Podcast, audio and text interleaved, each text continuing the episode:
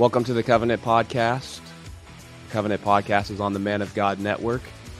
And the Covenant Podcast exists to equip listeners with theological content from a 1689 Baptist perspective. And uh, what, what, what better way for us to do that than to talk with gifted men uh, that have given much study to the Second London Confession of Faith. And one of those such men are Dr. James Renihan. We've had Dr. Renihan on the podcast multiple times, but uh, welcome back to the podcast, Dr. Renihan. Well, thanks. Thank you for inviting me. It's good to be with you again. Yeah, we're always grateful to uh, talk with you. Hope you're doing well. I, I think that you've had some recent travels. Perhaps you can talk about that in just a moment. Uh, but for our listeners that don't know you, we've previously had you on around a year ago to talk about a book that released, uh, which was your exposition on the First London Confession of Faith uh, for the vindication of the truth. And uh, we've had you on in the past to talk about associationalism and uh, other topics. So we're really grateful that you continue to uh, give your time to talk about many of these important subjects. But uh, for our audience that doesn't know you, can you reintroduce yourself and perhaps tell our audience how you're doing? Sure. Um, I am president of International Reformed Baptist Seminary, located in Mansfield, Texas. Um, I've been in the gospel ministry for about, uh, well, since 1984 is when I was ordained.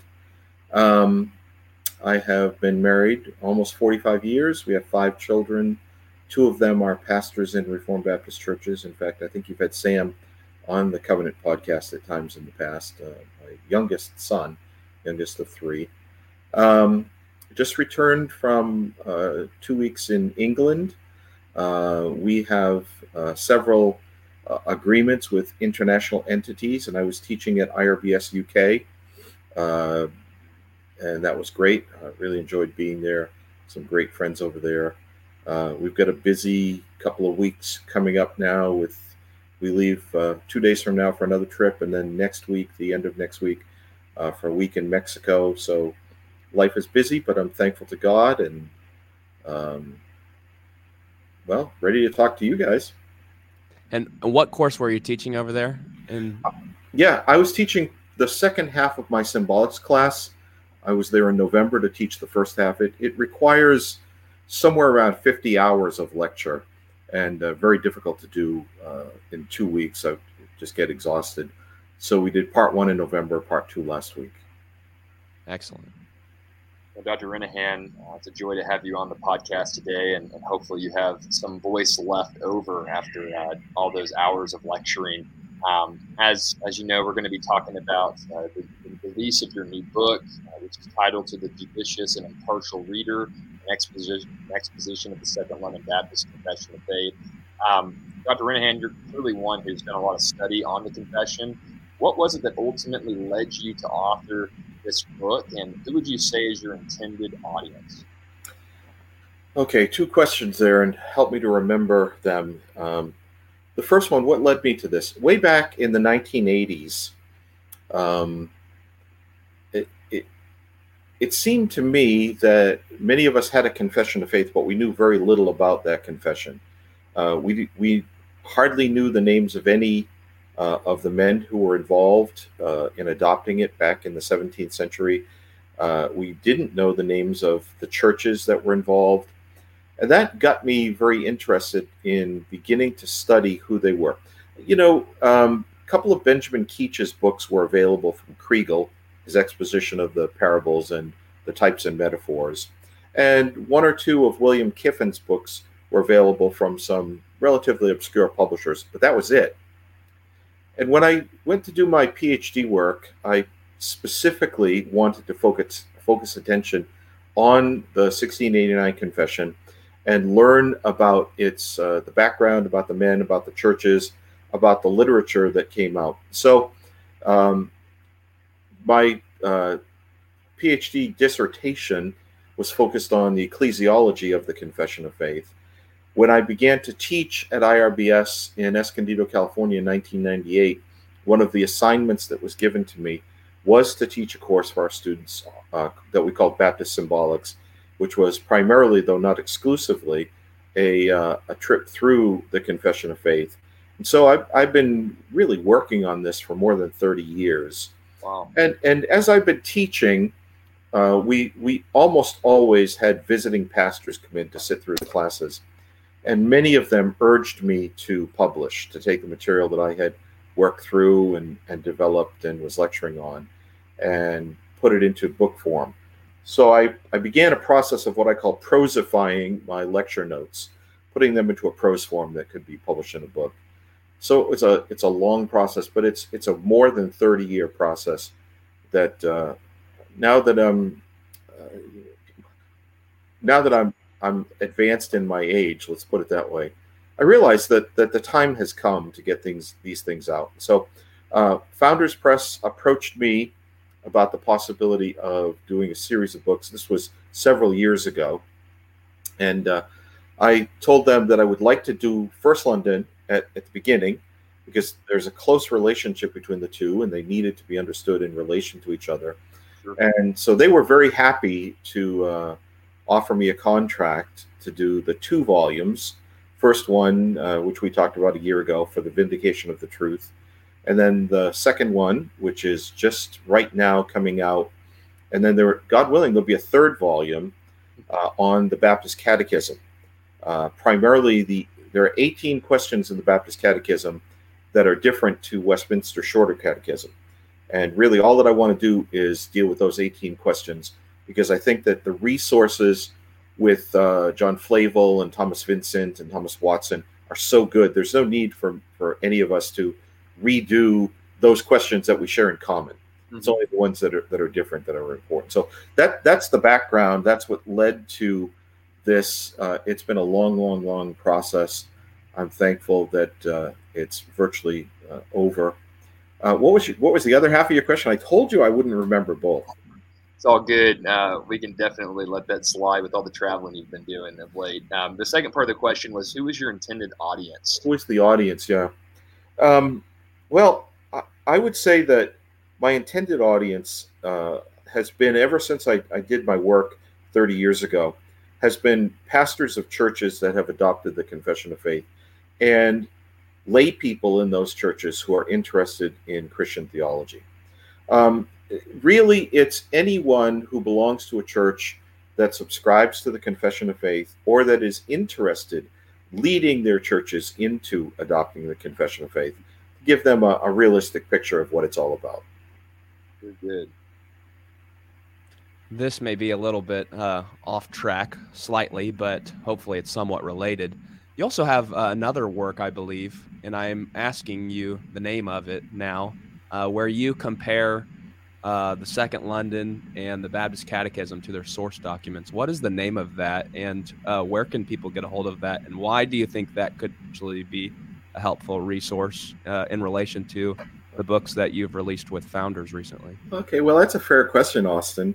Um, it was called True Confessions Baptist Documents in the Reformed Family, published by Reformed Baptist Academic Press, oh, roughly 20 years ago.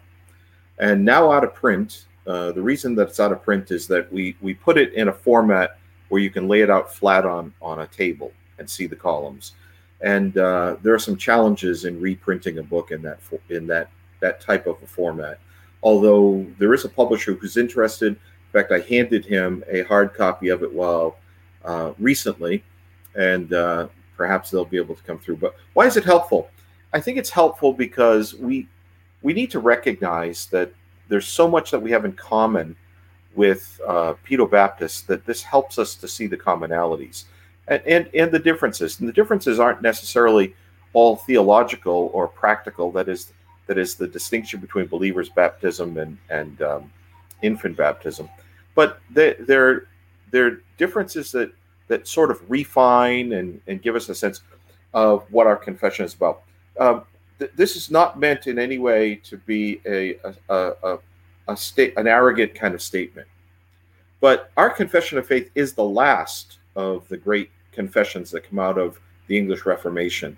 And in that sense, it uh, the, the editors were able to look at the past and perhaps recognize that there were refinements that would be beneficial to express in the confession of faith. So when you see side by side the various documents, you're able to to see the differences, recognize the commonalities, and even see the the, the fine tuning that's made by our um, our fathers. Now, if somebody wanted a copy of it, there is a, a PDF available, and it's found on the IRBS website, irbsseminary.org. There's two S's in the middle, and uh, you can go to the resources page, and you'll be able to purchase a PDF of uh, of True Confessions.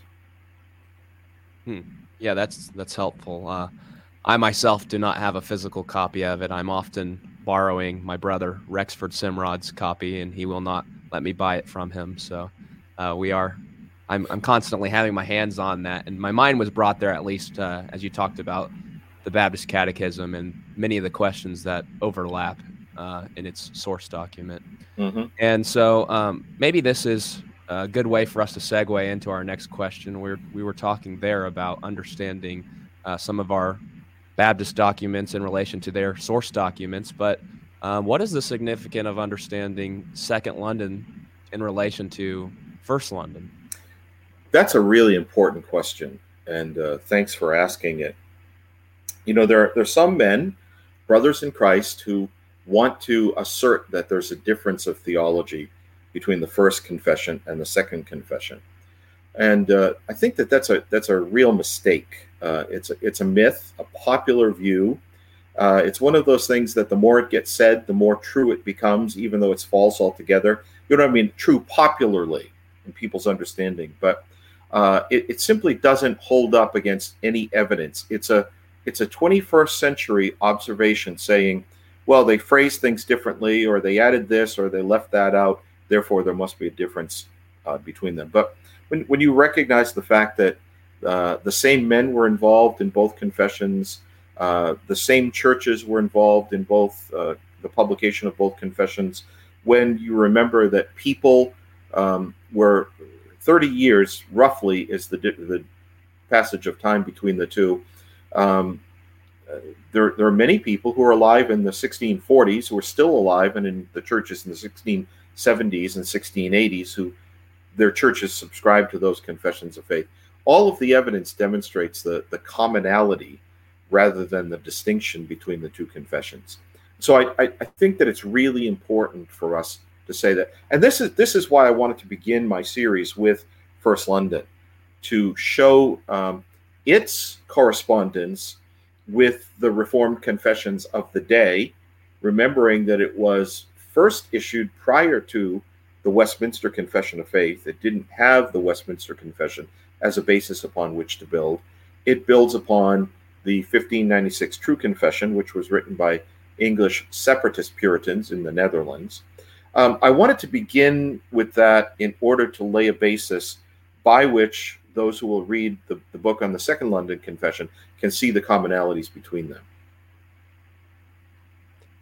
That's very helpful. And, and, Dr. Renihan, would you say the primary reason for um, the, the 1689 being longer or more substantial in doctrine is because the Westminster was produced uh, after the first London, or could you get into some of those details just for some of the listeners? Yeah, that that's interesting too. Um, I, I, I'm not sure that that I can give you a definitive answer on that. Of course, they did rely upon the Westminster Confession. It's sort of the grandparent document the in between is the immediate parent would be the Savoy Declaration that was published in 1658 by a group of Congregationalists. But I, I, I go back to what I said earlier, and that is that as the really the last great confession of the Reformation era in, in, in England, okay, in England, um, the, the churches that adopted it and that first published it had the opportunity of recognizing um, difficulties that needed to be addressed, and the even the the specific reasons why the Confession of Faith was first published need to be recognized. My son Sam, in his book From Shadows to Substance, has laid this out. The problem was a man named Thomas Collier, very prominent man, published a book called A Confession of Faith. Um, he was the churches, the other particular Baptist churches easily were identified with him, and his views were really heretical. Uh, I mean, way off the deep end on justification, on the doctrine of God, on the person of Christ, um, on the last things, a denial of eternal punishment, uh, many, many errors. And so it was important for the Second London Confession to be able to address those things. In fact, what's what's really interesting is to notice how many of the, the fine-tuning moments in Second London directly address the problems that Thomas Collier had written earlier. That was their method in the first London. They they addressed within the body of the confession the objections that were made by others. It's likewise the, the methodology in the second. So it, you know it its its extended length really articulates the orthodoxy of the churches as over against heterodoxy, and it it uh, it reflects the maturity of theology in 1677, which is when it was first published. Um, you know, in 1644, the men who put it together in the course of about six weeks, I think they did a really great job. It's really a fine confession of faith. But at the same time, none of them had been trained in theology, professionally trained. They, they had been members of churches and were listening to Puritan preaching all their lives. And that's where you see the, the, uh, the benefit, uh, the, the, the fine nature of the first confession, where the second confession comes from some men who had uh, uh, more formal training, who were, were better acquainted with the range of Christian theology, and and they express those things. A great question. I hope that answer is clear. Oh, that's very helpful. I appreciate it, Dr. Renihan. And um, just to kind of segue into our next question, on other podcasts, we've heard you speak about the importance of reading the Second London horizontally. Um, I thought that was very interesting uh, in light of some of the comments you've made in those contexts. And maybe for my own clarification, even for uh, the clarification of our listeners, would you be willing to expound what you mean by reading the Second London horizontally and perhaps give us some examples of why you believe this to be such an important reading practice? Um, you know, that the, the term horizontally is a more refined term. I used to say read it sideways Sideways is, is picturesque. Horizontal maybe is a little bit more refined. They sure. mean the same thing by both of them. And what I what I mean by this is that the confession has 32 chapters, but they're not 32 discrete topics that are unrelated to each other. When when you read chapters at the beginning of the confession, you're laying down a foundation for chapters that will come later. And so you it's good to ask the question does this anticipate something that will come later on and when you're after the first six seven chapters of the confession it's very important to ask the question of yourself what does this build upon that has come before? So you're pardon me you're always working backwards and forwards sideways or horizontally to think through topics. Um, for example the holy spirit. There is no chapter on the Holy Spirit in the Confession of Faith.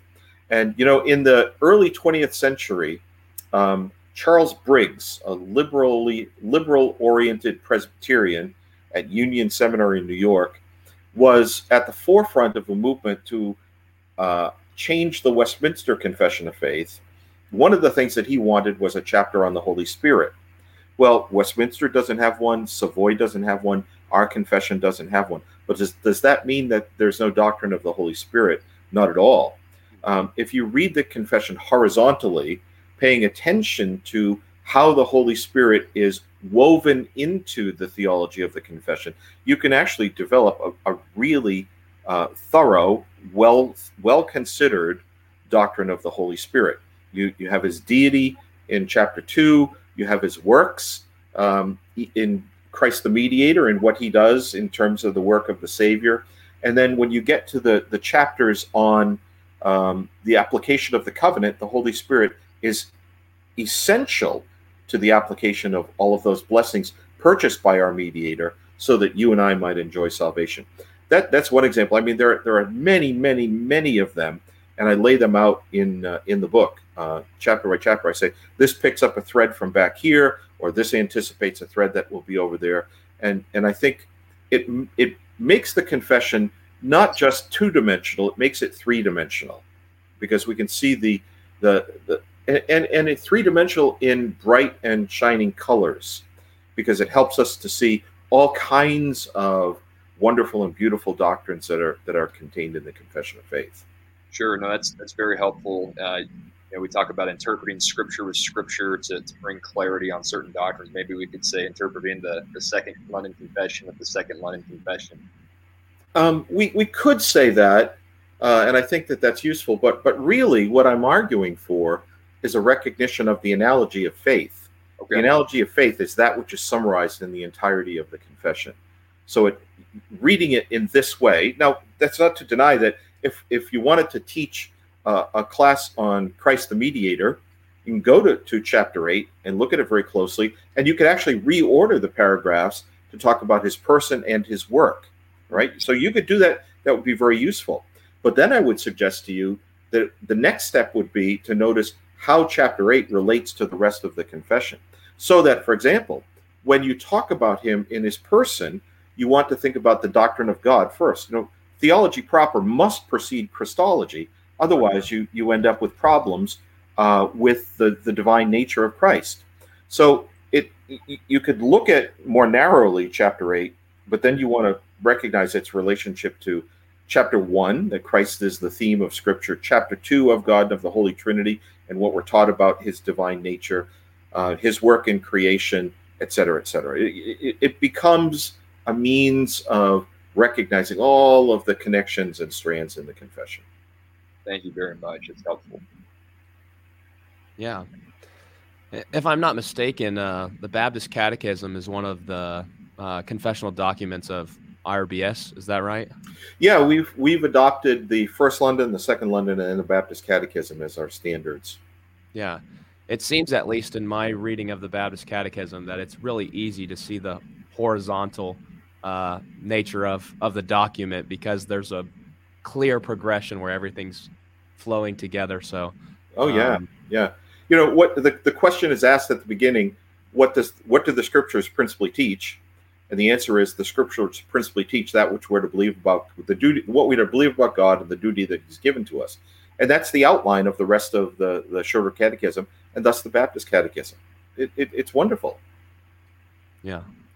Uh, well, maybe a year from now or whenever uh, your third volume comes back on, we'll talk more exclusively about the Baptist catechism. I know that that would be a joy to us and our listeners, but uh, continuing our conversation on Second London in particular, um, no pun intended, what is the significance now of understanding this document in its historical context? Why should we read some of the particular Baptist authors from the 17th century to help us uh, understand how they understood this confession of faith? The, the subtitle of my book um, I probably will get it wrong because I don't have a hard copy in front of me. I don't even have a the computer document open up. Is uh, a contextual historical exposition of the Second London Confession. Um, I, you know, my own experience way back in the 1990s was making assumptions about the doctrine of the confession that have proven to be inaccurate. I won't I won't say false, but inaccurate. That is, I was reading the Confession of Faith with 20th and 21st century eyes, thinking that uh, if I read the, the latest systematic theology or even a, a good 20th century systematic theology, that that necessarily was exactly what was intended by the Confession of Faith. But the more that I worked with it, the more that I realized that I was, along with many other of my friends and, and you know good men, we were making assumptions about the document that simply didn't hold up. And so this this is what my goal is in writing the book. And and of course the goal cannot be achieved, but I, but I can conceptualize it of it as well. Um, I would like to imagine that if uh, well, let me let me start this way. The confession first appears in literature in August of 1677. It's in a, a minute in the Petty France uh, manuscript church book that says that the confession was read by the brethren and, and it ought to be published. So that's the, the first time that it appears in any literature of which we're aware. Uh, and the date makes sense because the imprint on the title page is 1677, so it, it fits together. But I like to imagine that the, the members of the churches in London who first published the confession um, would have sat down with a copy of it in their hands on a autumn night in later in the year in 1677 and they would have been reading through it and my question is how would they have understood the document in their own context how would they understand the language of it and interpret it not in light of 300 years uh, of church history that has gone on and perhaps refinements in the way that we express systematic theology. But what did they mean? That there's language that they use that uh, the way that they use it is not the same as the way that we use it today. Let me give you an example. In chapter 1, paragraph 5, uh, which speaks about uh, the, the various things that God has given to us to demonstrate that Scripture is true. One of the statements that is made there is the scope of the whole um, and the, the, phrase that is used, the way that we use the word scope is we think of uh, from beginning to end. Uh, homeschoolers, when they look at curriculum, they think of the scope and the sequence. Okay, what does it cover from the start until the end, and what's the sequence in which it covers? But that's not how the word scope is used in chapter one. Uh, there's a long history of the use of the term. The Latin is scopus. You can hear the the linguistic uh, relationship. Scopus is not the breadth of something, actually, it's the pointer, that which it points to. Mm. So the scope of the whole is not everything that's taught from Genesis to Revelation. Actually, the scope of the whole is the whole points to one thing, and the one thing that it points to is the glory of God in Jesus Christ, as that's revealed in all of Scripture. See, in, in the in the medieval mind and in the post-Reformation mind, and in fact, if you if you were to uh, take down some of your Puritan commentaries after we're done recording, open them up to the first chapter, and frequently one of the first things you'll notice in the initial paragraph is the scope of Paul's letter is, and what what the author means is that which it points to, the purpose of that letter. That's what 1 5 is meaning when it speaks of the scope of the whole, not the breadth, but that to which it points think about it like this. Um, you know, I, I love bird watching, and I've been in places where you have a spotting scope. And the purpose of the spotting scope is not to be able to look at a wall of trees across a field from you, it's to be able to look at a branch and the bird that's sitting on the branch next to a leaf. That's all you see when you, you dial in the scope. That's exactly what is meant by um, by scope in 1.5. Um, there, there are illustrations that are used. It's like the the compass needle that always points north, that that is pointing to one thing, or the arrow that is aimed at the bullseye. The scope is the bullseye, that to which it's pointing.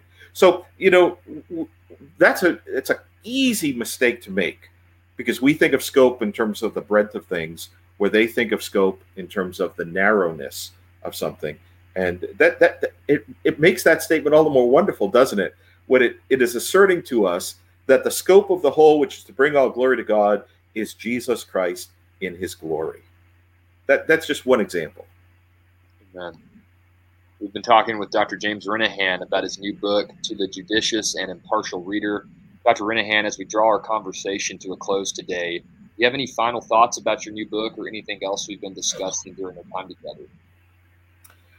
Oh, well, that's. Um, do I have any more thoughts about it? I hope that it's useful. I really do. Uh, there's. It's not meant at all to be controversial. Uh, that's never been my desire. Um, almost only, only a couple of times in the book, the whole book, 660, 70 pages, do I interact with people and disagree with them.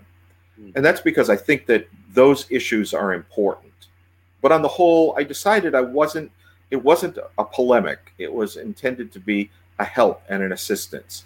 And I, I hope that people will read it and they'll be able to walk away from it and say, well, now I understand what was intended by the authors in 1677, by the General Assembly in 1689, what was intended by them as they expressed themselves in the Confession of Faith. And if, if that is accomplished, I'll be very happy. Um, now, what if I you don't mind me keep going for a moment or two? Absolutely. What what that means though is I, I also hope that if somebody disagrees with a statement in the confession, that they'll be able to say, I understand what was intended by the authors and I don't agree with that. So at that point I have to disagree with the, the text of the confession. I think it's it's disingenuous to say, well, I just interpret it differently. Really, that's a post postmodern interpret way of approaching the text. Let's let's see what it what it means or what it meant in its original context. And there may be places where we can disagree with it. I don't deny that. I just wish that people would say, okay, that's what it meant. Now I understand. I can't agree with that. And so I take a different view. And so I differ from the confession on this point. I, I hope that it will be helpful in those kind of circumstances as well. Sure, I, I, think that's a great goal, and it'd be my prayer that that would ultimately come to pass with the, the release of this book and, and the study of this book in the years to come. Dr. Renihan, thank you so much for joining us on today's show. It's always a privilege to interact with you. I know this is my first time interacting with you in, a, in this particular forum, but I know uh, Austin and Jimmy and our listeners greatly appreciate your scholarship and uh, we want to wish you the very best in your service to Christ Church and to Christian academia as God gives you opportunities. So thank you again so much for being here today. Well, thank you very much. That's very kind of you, and it's been great to be with you too. Amen. To our listeners, we want to thank you for your continued support of the Covenant Podcast. Until next time, we wish you grace and peace. God bless.